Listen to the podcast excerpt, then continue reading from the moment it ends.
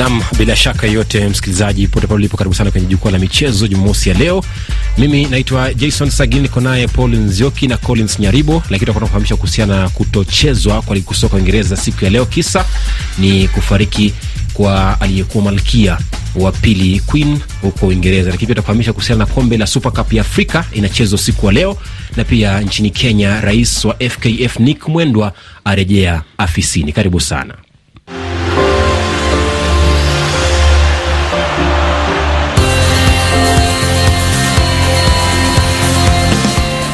Ndio hivyo, mkoko ushaalika maua. Collins na Paul, karibuni tena. Asante sana.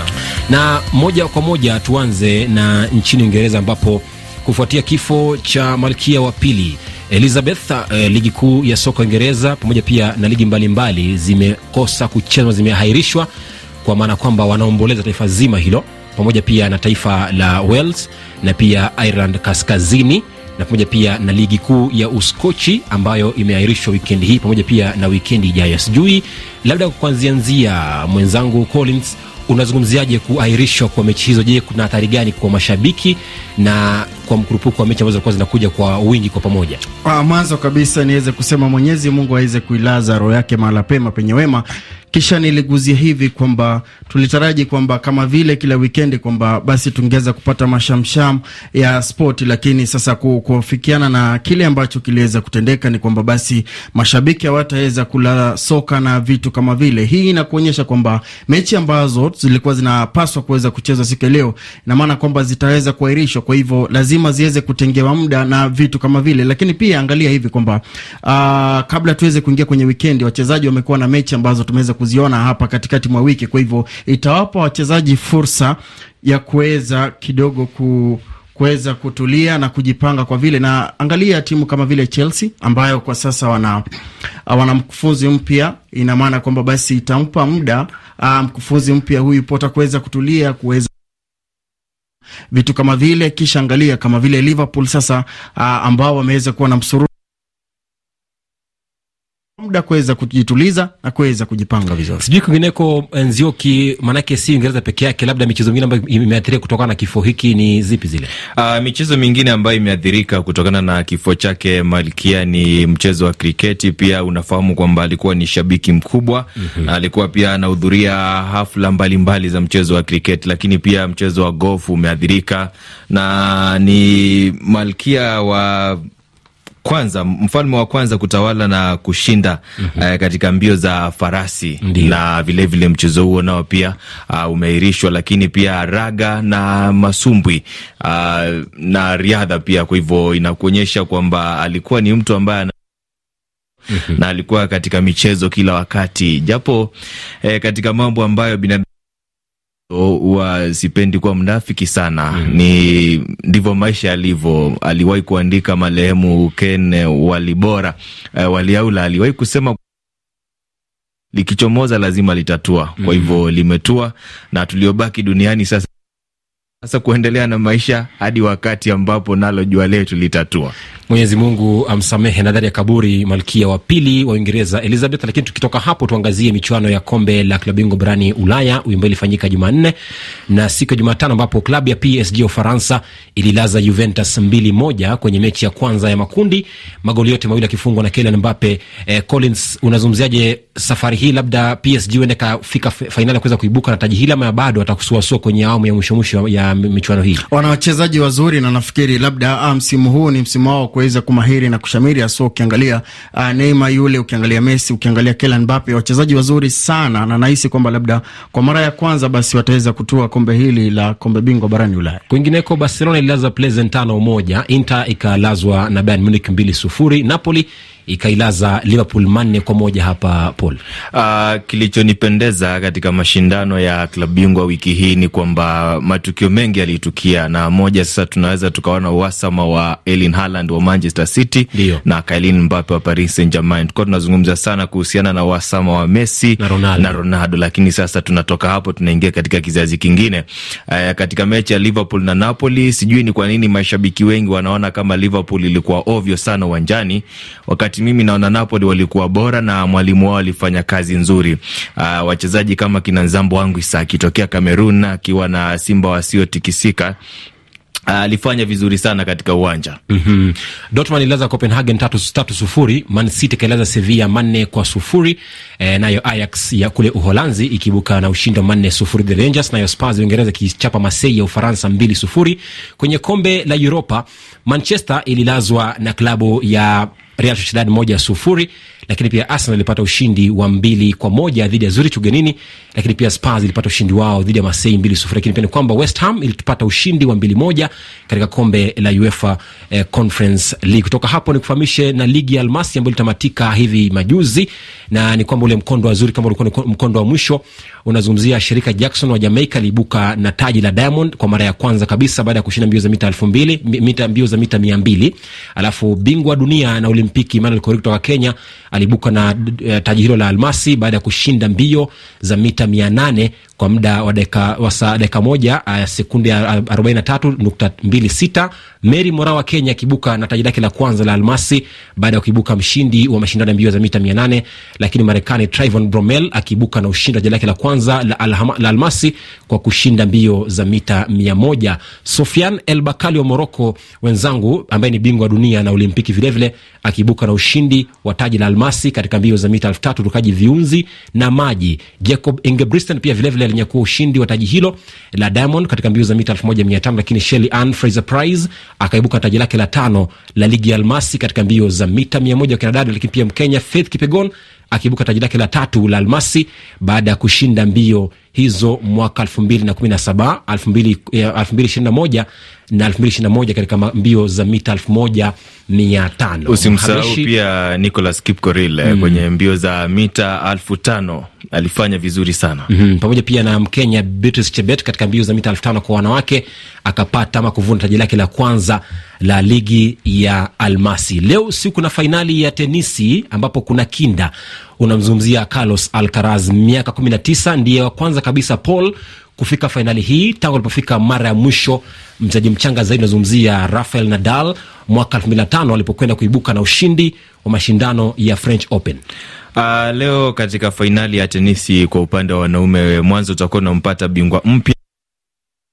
Eh, kwa sababu Carlos Alcaraz atakuwa akimenyana na Casper Ruud na Rud pia ni mchanga sana, ana umri wa miaka ishirini na mitatu na Alcaraz yeye anaonekana kwamba labda kwa miaka kumi na tisa ni fainali yake ya kwanza mm -hmm. na alimshinda Frances Tiafoe ambaye alimshinda Rafael Nadal mm -hmm. na unakumbuka kwamba wiki iliyopita tukiwa hapa studioni, wewe na mwenzangu Makundi mlimpa sana Rafael Nadal wakati huu ushindi, lakini ndio hivyo eh, mambo yamekuwa hivyo, na taji la uh, Grand Slam ndio sifa pekee kwa msururu wa shindano la kesho mm -hmm. Kwa hivyo tunatarajia kuona kwamba pia tutakuwa na uh, nafasi, tutakuwa na mshindi pia ataingia katika nafasi ya kwanza mm -hmm. ya viwango vya tenisi kwa upande wa wanaume duniani Dio. kwa sababu Daniil Medvedev ameondoka. Kwa hivyo sasa itakuwa ni historia kubwa, na pia katika upande wa kinadada usisahau Mtunisia yupo ndani ya fainali. Ons Jabeur dhidi ya Iga Swiatek, fainali yake ya pili baada ya kushiriki fainali ya Wimbledon mwaka jana. Kwa hiyo ni fainali yake ya pili kwa mwaka mmoja mm. ama kwa msimu mmoja. Kwa hiyo tunamtakia na anakuwa mchezaji wa saba wa kike mm. kufika fainali ndani ya mwaka mmoja, kwa sababu aliwahi kufanya hivyo kina Venus William, aliwahi kufanya hivyo pia Serena William. Kwa hivyo yeye anakuwa mwanamke wa saba sasa kuingia fainali ndani ya mwaka mmoja.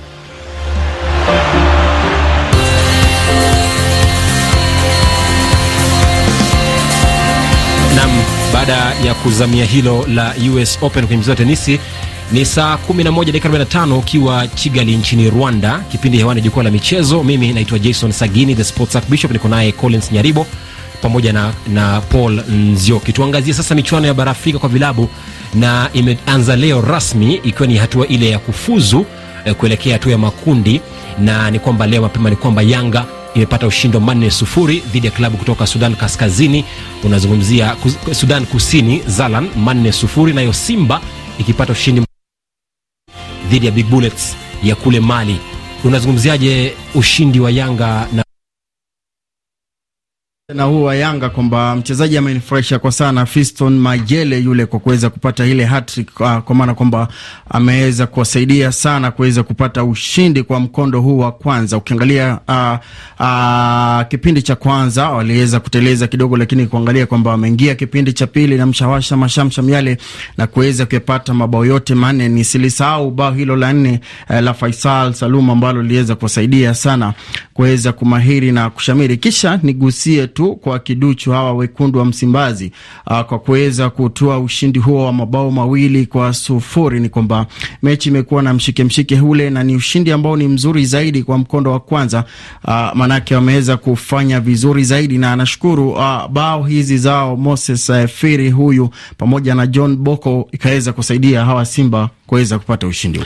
Simba na, wamejaribu kwa sababu unafahamu kwamba wiki hii wamekumbwa na sakata kubwa sana la kocha baada ya Zoran Maki kuondoka, na akaonekana wakati huo akitangaza kwamba wameachana kwa maridhiano ya pande zote mbili, anakuwa kocha wa Al Ittihad. mm -hmm. E, wakaamua kwamba watakuwa wanamtumia Seleman Matola ambaye ndiye kocha msaidizi, lakini mashabiki na wao wakamgomea, wakasema kwamba hatumtaki Matola.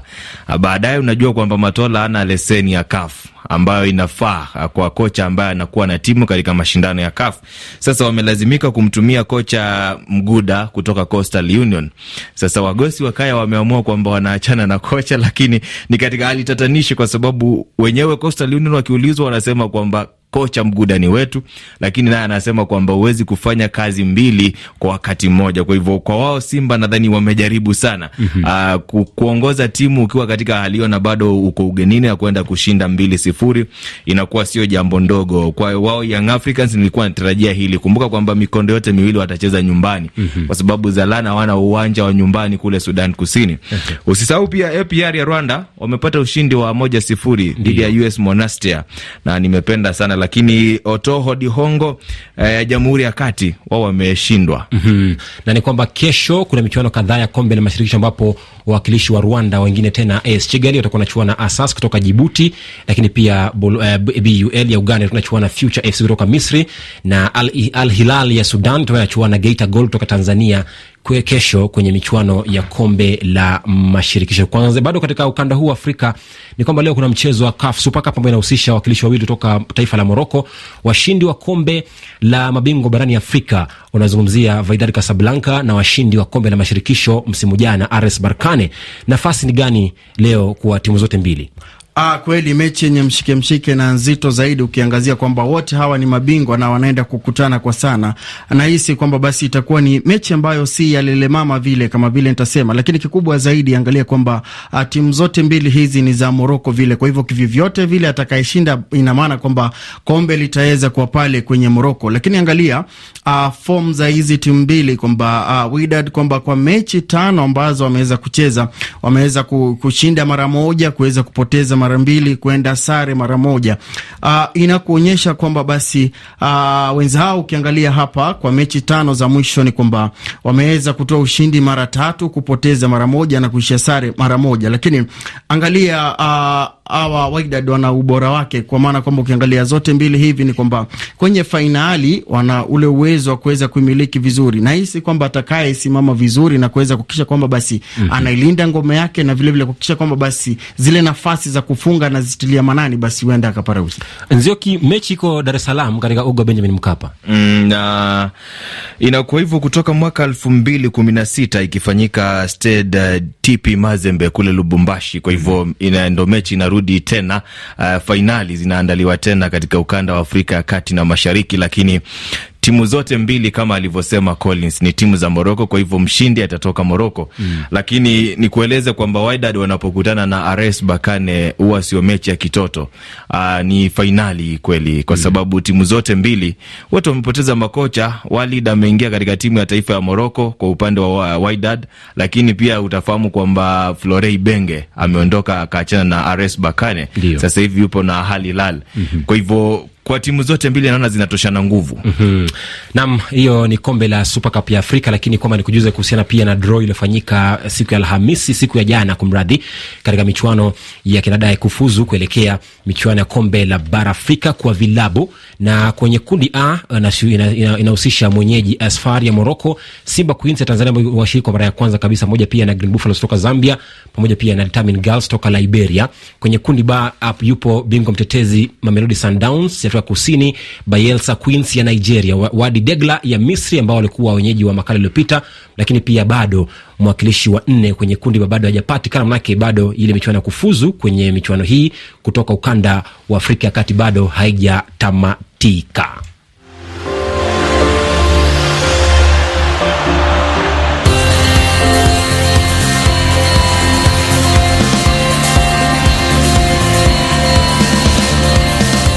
Nam, na sasa tumalizie katika ukanda wa Afrika Mashariki, ambapo nchini Kenya wenzangu, rais wa shirikisho la soka nchini Kenya FKF Nick Mwendwa ameandika barua eh, jana kuelekea FIFA na kuambia kwamba yeye amesharejea afisini rasmi baada ya kuwa nje kwa miezi kumi. Kisa ni kuambiwa kwamba ana kesi ama anatumiwa kwa kesi ya, ya, ya, ya kutumia fedha vibaya kwenye shirikisho hili, lakini tumezungumza naye kwenye laini ya simu. Yupo Kevin Tea ambaye ni mwanahabari amefuatilia soka ya Kenya kwa muda mrefu na labda kwanza kabisa, karibu sana Kevin Tea, na labda maoni yako ni gani kuhusu barua iliyotoka kwa FIFA uh, kwa FKF kuelekea FIFA hiyo jana?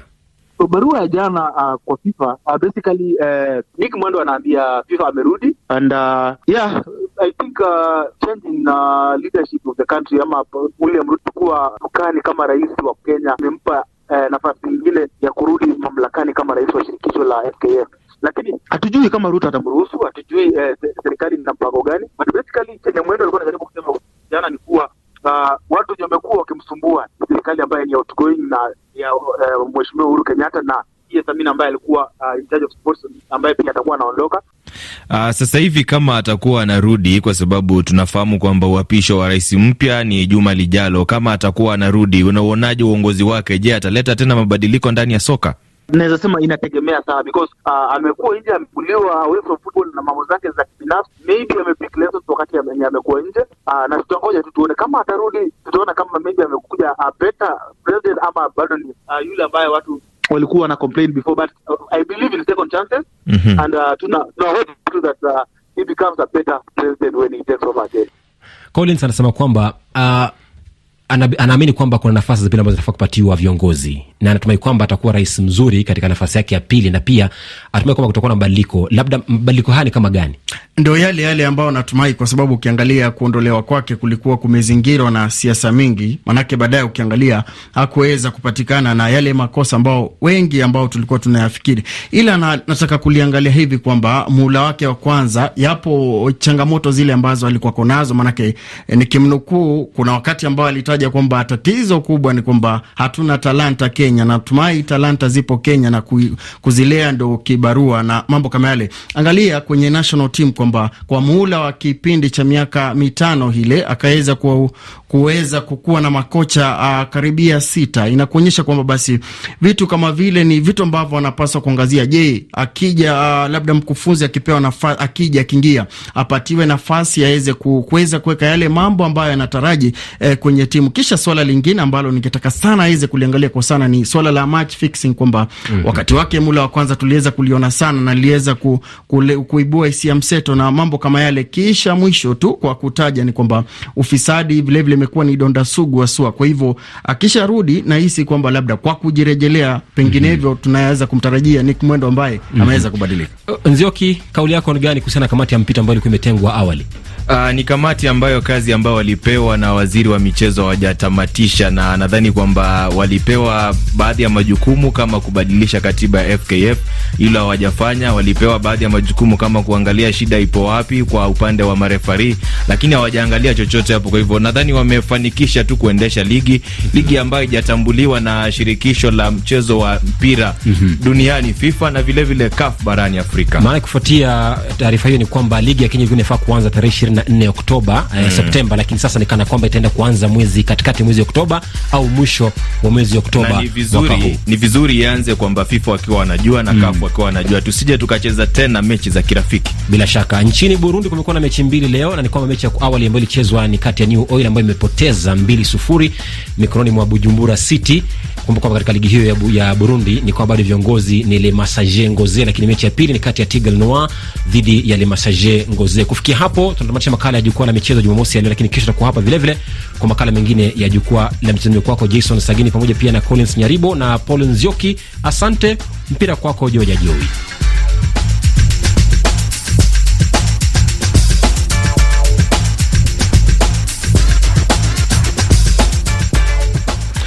Kwa kumaliza matangazo haya tuangazie muktasari. Kwa kumaliza matangazo haya tuangazie muktasari ya yale tuliyoandalieni. Raia 18 wauawa mkoa wa Ituri, mashariki mwa DRC baada ya kushambuliwa na wasi wa CODECO. Abiria 20 wateketea hadi kufa katika ajali ya barabarani kusini magharibi mwa Nigeria. Huko Uingereza, mfalme mpya Charles watatu aidhinishwa rasmi kufuatia kifo cha mama yake Malkia Elizabeth wa pili. Matangazo haya pia unaweza fuatilia kupitia Mwanza. Kule Mwanza ni Inland FM ni, eh, 93.3 FM. Kule Goma pia Bukavu 98.0 FM.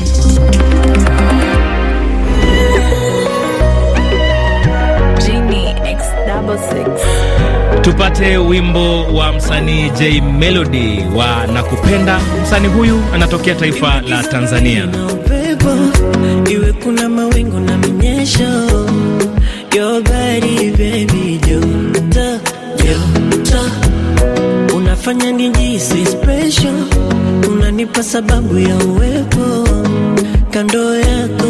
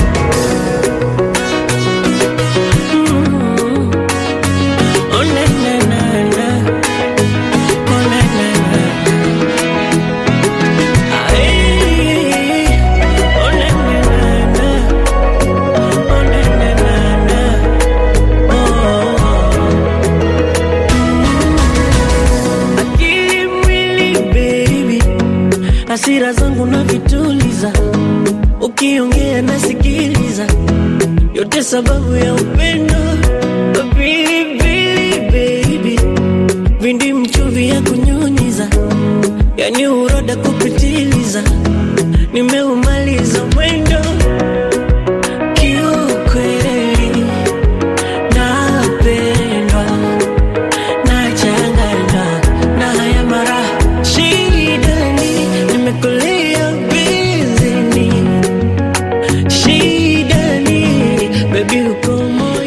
Wimbo wa msanii J Melody wa Nakupenda. Msanii huyu anatokea taifa la Tanzania. Unatukamilishia matangazo yetu Jumamosi ya leo. Kwa niaba ya wale wote waliofanikisha matangazo haya, akiwemo msimamizi wa matangazo Victor Abuso pamoja na kikosi kizima cha jukwaa la michezo, nimekuwa George, nimekuwa wako George Ajowi. Hadi wakati mwingine, na kurudisha Paris nchini Ufaransa kwa matangazo kwa lugha ya Kifaransa.